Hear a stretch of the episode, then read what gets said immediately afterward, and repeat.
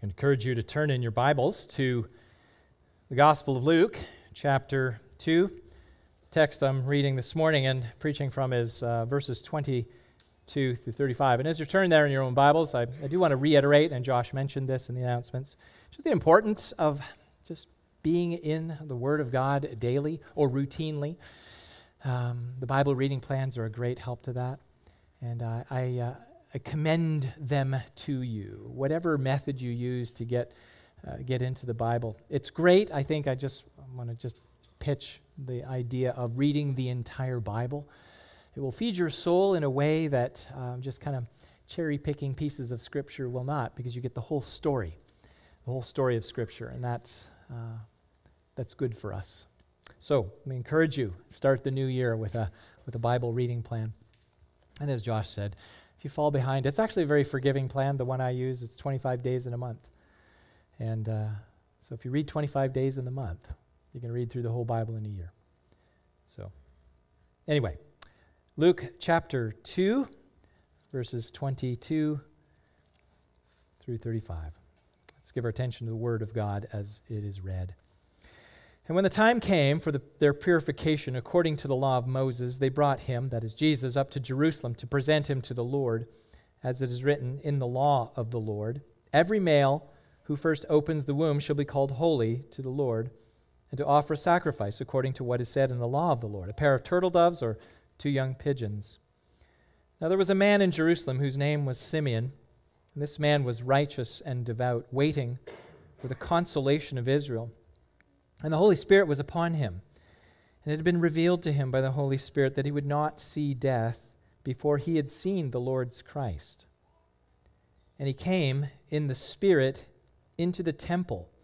And when the parents brought the child Jesus to do for him according to the custom of the law, he took him up in his arms and blessed God and said, Lord, now you are letting your servant depart in peace according to your word. For my eyes have seen your salvation that you have prepared in the presence of all peoples, a light for revelation to the Gentiles and glory to your people Israel. And his father and mother marveled at what was said about him. And Simeon blessed them and said to Mary, his mother, Behold, this child is appointed for the fall and rising of many in Israel, and for a sign that is opposed and a sword will pierce through your own soul also, so that thoughts from many hearts may be revealed. This is God's word. Would you join me in a prayer? We may prepare to hear from the Lord. Father in heaven, we need to hear from you. We need your word planted in our hearts. We know that that word is living and active. It is powerful, such that the very thing that it commands, it also accomplishes. And, and so we pray that you would give us willing and attentive hearts. Father, that we may be moved and changed, that our priorities might be realigned. And for those who are as yet outside of your people, that today, today indeed would be an occasion where your Spirit would open their eyes to see Jesus for who he is. So, our aim this morning, Father, is to, to bring glory to your name by exalting Jesus, your Son, in whom is all of our hope. So, speak to us, we pray.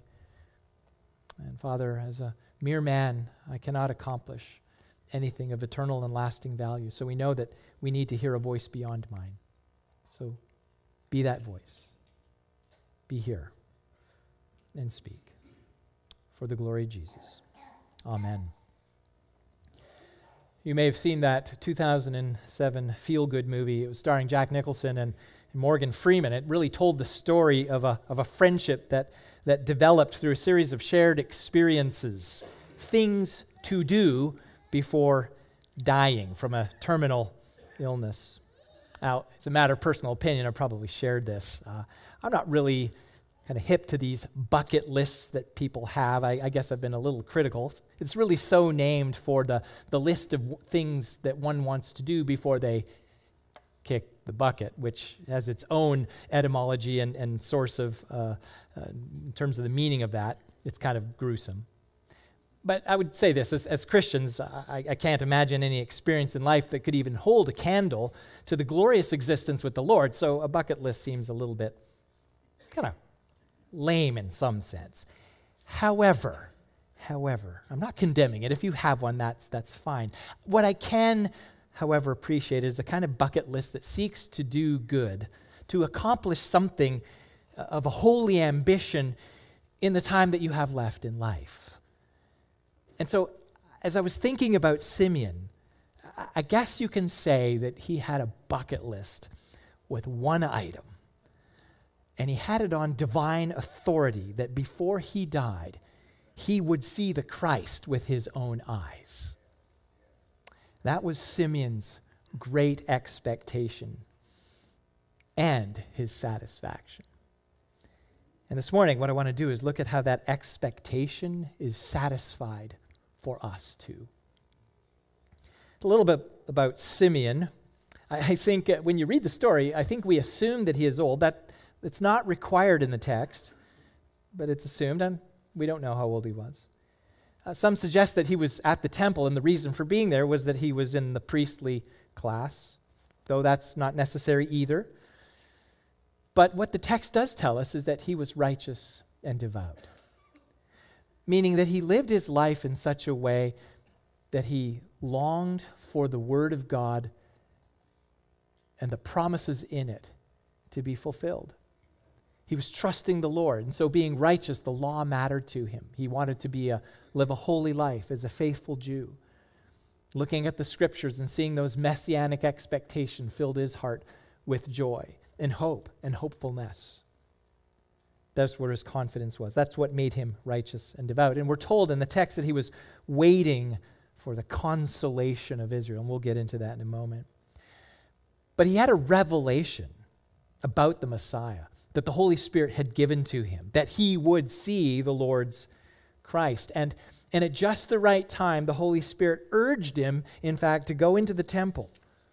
At that time, when Jesus would be brought there by, the text tells us, his father and mother, of course, that's how he was, uh, he, they were, Joseph and Mary were viewed as, as the, the father and mother of Jesus, though, of course, we know from the story that Jesus was conceived by the Holy Spirit. But just at the right time, and when there, and when he saw the baby, the Spirit rec- caused him to recognize that's the one. And he took the baby in his arms and blessed the Lord and then Mary. So, as we briefly, and I made that commitment last week, briefly consider this passage, I really have two words from the text that I want to use as headings just to kind of uh, find some application and, and uh, really understand where this is going. Two words. First word, consolation. And the second word, sword. First of all, consolation. That, the word consolation is kind of, well, it's tainted to me a little. It, it's something that, that feels like second best, right? You know, like the TV game show. There's two contestants, and after the, the game, one goes home with a trip to a five star resort, resort in some tropical island and a brand new car, right? Then the other one goes home for, with dinner for two at, you know, Olive Garden. Now, who doesn't like endless soup and salad? But it's not an exotic vacation in a car, right? It's a consolation prize for the one who feels bad that she didn't win.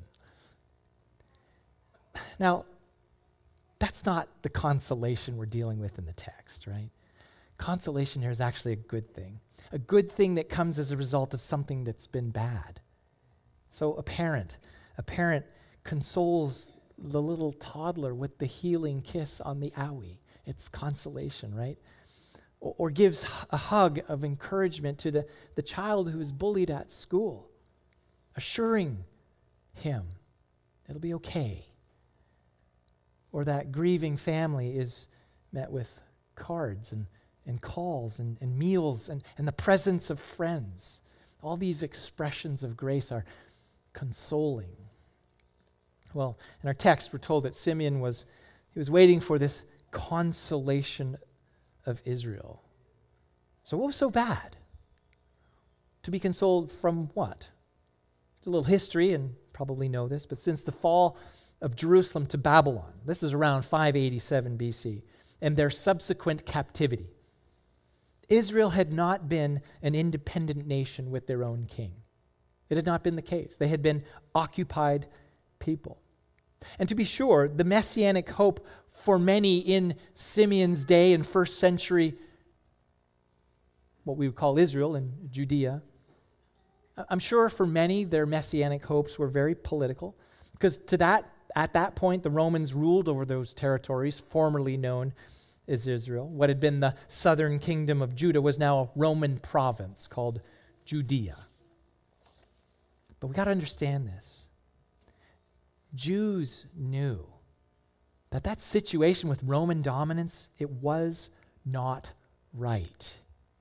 They longed for the day when it would again be like, and in their minds, and knowing the scriptures, again be like the time of David, that collective memory that they had that was passed from generation to generation. That time when their territory was, was secure, right? When they, when they were able to defeat their enemies, enemies because God gave them victory. They felt at that time, and they, they read from the, the scriptures, that time when Israel was favored by God. And they had been indeed the envy of other nations. Now, I, I can't rule out here that Simeon had a hope for the restoration of the land, but I take it that there was much more for Simeon. See, the time of David was not only one of national unity and strength, that's true. But it was a time when Israelites lived in obedience to the law of God. That mattered to Simeon because he was righteous and devout. When, when people all around observed the festivals, the law mattered. God was their God. The temple was his dwelling place in the midst of them. And they honored him. Perhaps it was a little idealized, but, but certainly Simeon longed for that. That's what he wanted most. And so, him waiting for the consolation of Israel was not just a desire to be comforted from suffering. Like, God, would you take away the Roman dominance? See, from the rabbinical teachings about Messiah, comforter or consoler was a kind of title for Messiah the consoler, the comforter. And now, looking at the baby Jesus, Simeon saw in him the one, the very one who would restore Israel to faithfulness to God. So, uh, back in our text, that the, Matthew tells us here that the Spirit led Simeon to the temple. Just at the same time as we talked about, while Joseph and Mary arrived for their own consecration rite. And when Simeon saw Jesus, he blessed the Lord. He directed a, a good word to the Lord, an honor, uh, an expression of praise and gratitude, and said, My eyes have seen your salvation. So the question I'm asking is who needs to be saved? The consolation of Israel is their salvation. The one who needs to be saved is the one who is straying, the one who is lost or dying. And, and Simeon saw that Israel needed that. And it was a Holy Spirit inspired blessing. So, yes, it was for Simeon, but it was also for Mary and Joseph, and it was written down. And so it was for us too. For Simeon's personal benefit, if you will, it was a blessing offered to the Lord, and he's acknowledging before God that everything that he has lived to see, everything, has, is bound up in this, in this person, been satisfied in and embodied in this weeks old baby. Everything that he'd longed for. And that blessing that he, that he gives provides this description of what that salvation looks like. Verse 32, you can look at that. Two, Two things, but they're related. A light for revelation to the Gentiles. Glory to your people, Israel.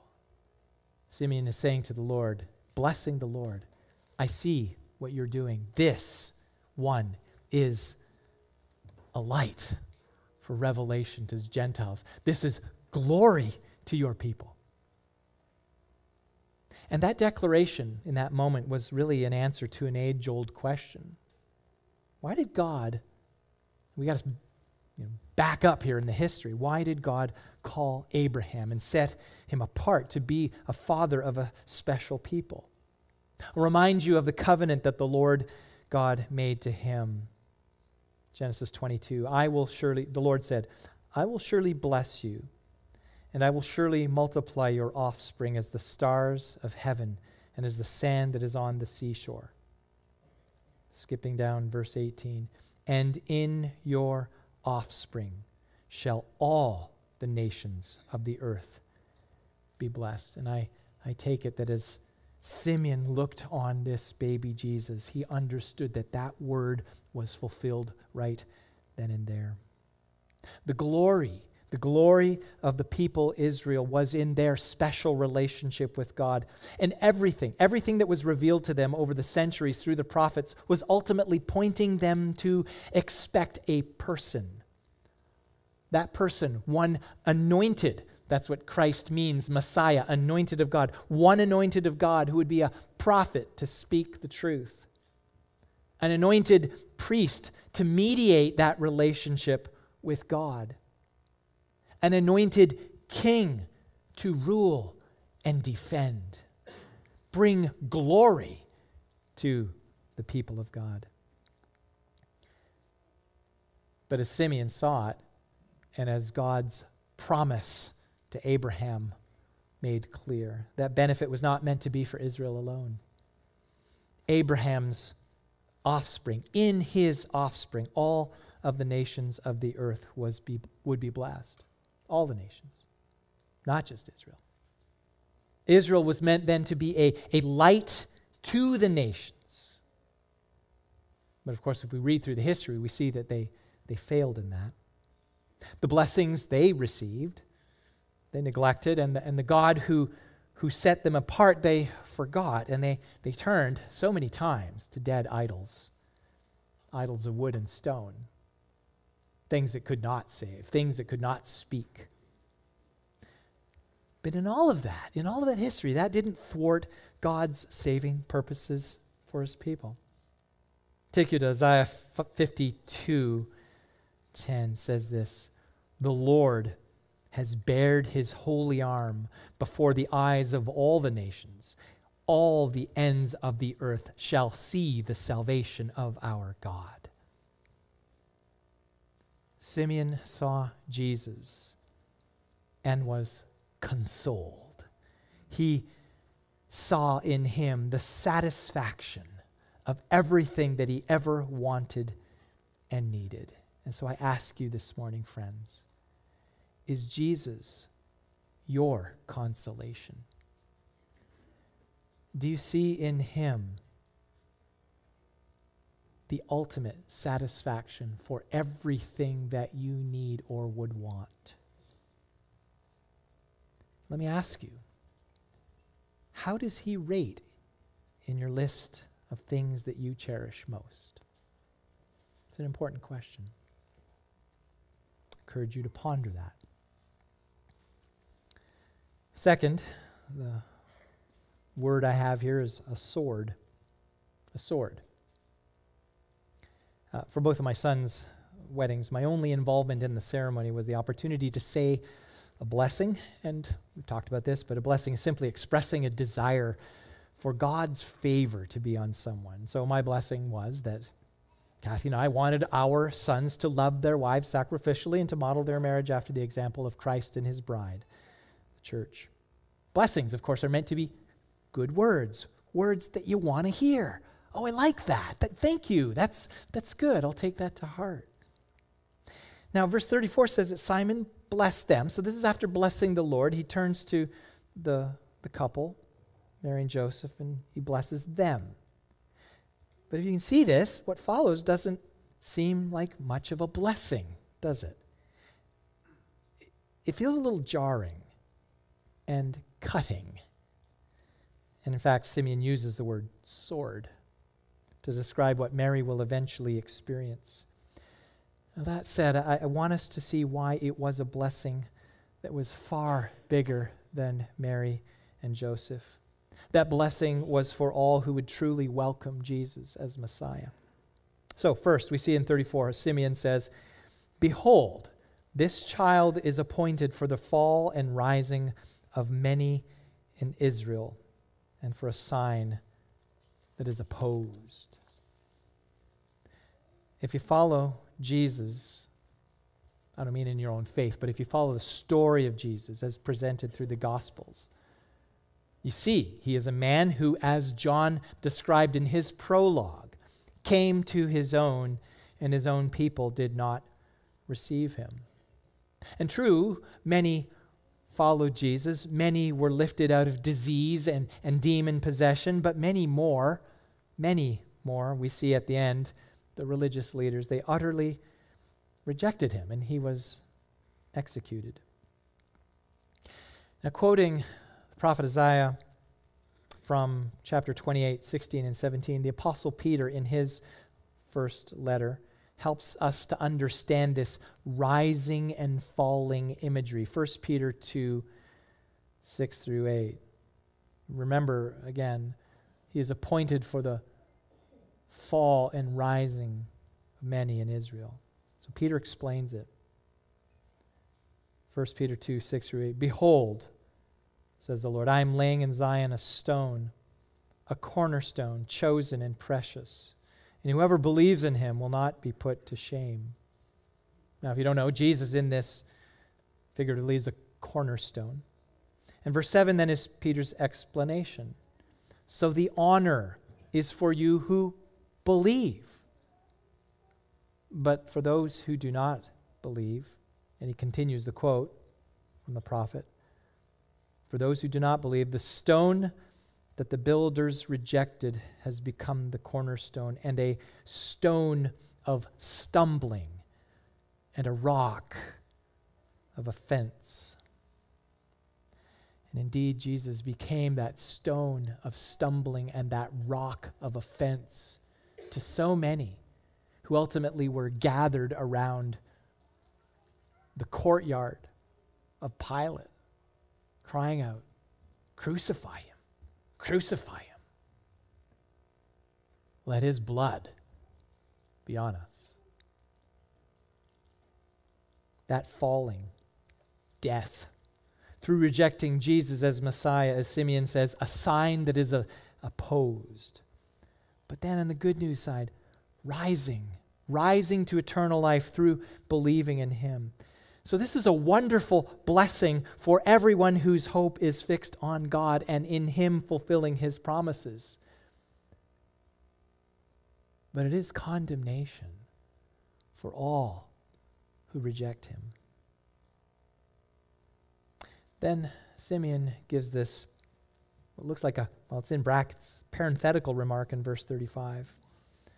And he looks to Mary, and a sword will pierce through your own soul also.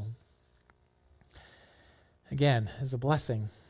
Doesn't sound hopeful, and it's certainly a little challenging here. And I take it really that it refers to Mary coming to realize that Jesus' messianic mission would ultimately bring his suffering and death. Now, what Mary would come to understand is what each of us needs to know Jesus' suffering and death, that's vicarious. It means that's in our place. And that's the bad news, good news aspect of this blessing. Mary would come to see that her son would be her Savior. That the only way that she and anyone else could find favor with God, true consolation of the soul, the only way that anyone could find that would be that he would carry in his own body, he, Jesus, would carry in his own body the due punishment for our sin. The only way that we'd find consolation. As 2 Corinthians 5:21 I quote it often. For our sake he that is God made him that is Jesus to be sin who knew no sin. He made him to be sin who knew no sin so that in him we might become the righteousness of God. Now that's hideous and glorious all at the same time. It's hideous what injustice was done to the Son of God. But it is glorious in what righteousness has been given to us in Him. And so the effect of Jesus' suffering, it's on display. You either, you either receive it or you reject it, so that, as Simeon continues, so that the thoughts from many hearts may be revealed. What, what thoughts from hearts? Again, how people saw and how people today see Jesus. Is it genuine faith in Him? Or is it rejection? And that rejection is sometimes clothed in religiosity, dead religion kind of a cultural celebration of Jesus as the sweet little baby in the manger, innocent. But then after Christmas, I just go on with my merry life and do what I want. That rejection can be clothed in this sort of religious garb that's fake. The life, suffering, and death of Jesus divided people 2,000 years ago. We saw that. And that fact, that fact still reveals the hearts of men today.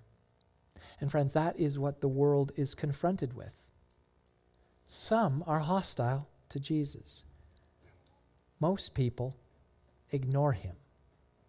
And a small number, and I pray that's all of us here today, a small number believe. So the question is where do you stand? So, is Jesus your consolation? Is his advent the satisfaction of your greatest longing? There's a myriad of things that compete for your affections. You know that. Is he more to you than your possessions? Probably that's an easy one. Is he more to you than your plans? Maybe a little harder. Is he more to you than your dearest loved ones in the world. He must be. He alone is most worthy to be. Is your consolation? And let me ask you this Has the sword of conviction pierced your own soul? Do you need to see your own do you do you see your own need for a savior in Jesus?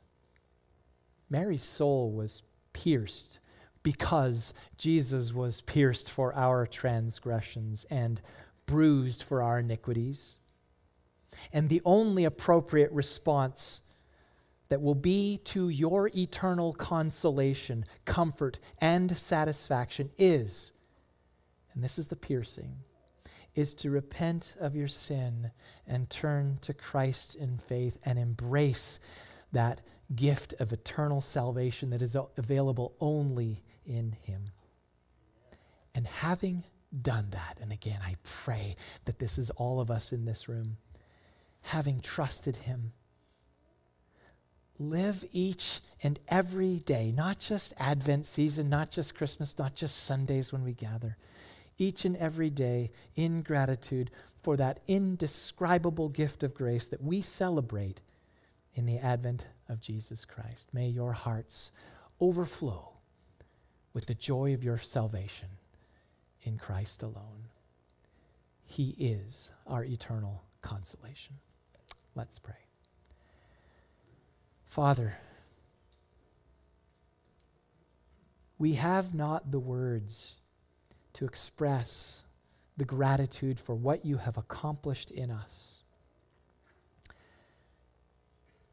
through faith, through your Spirit opening our eyes to see Jesus for who he is as your Son, perfect God man, crucified in our place, raised on the third day, and ascended to your right hand where he now intercedes for us. Father, we see him for who he truly is because you have opened our eyes, and we thank you for that. And we know that for all eternity, gratitude for your immeasurable grace will be our song. So, Father, help us. Help us to begin now, if we have not already, to, to use this day and every day that follows as an opportunity to thank you, to thank you for your goodness to us and eternal life and fellowship with you through Jesus Christ, Savior, Lord, and King. We pray this in his name. Amen.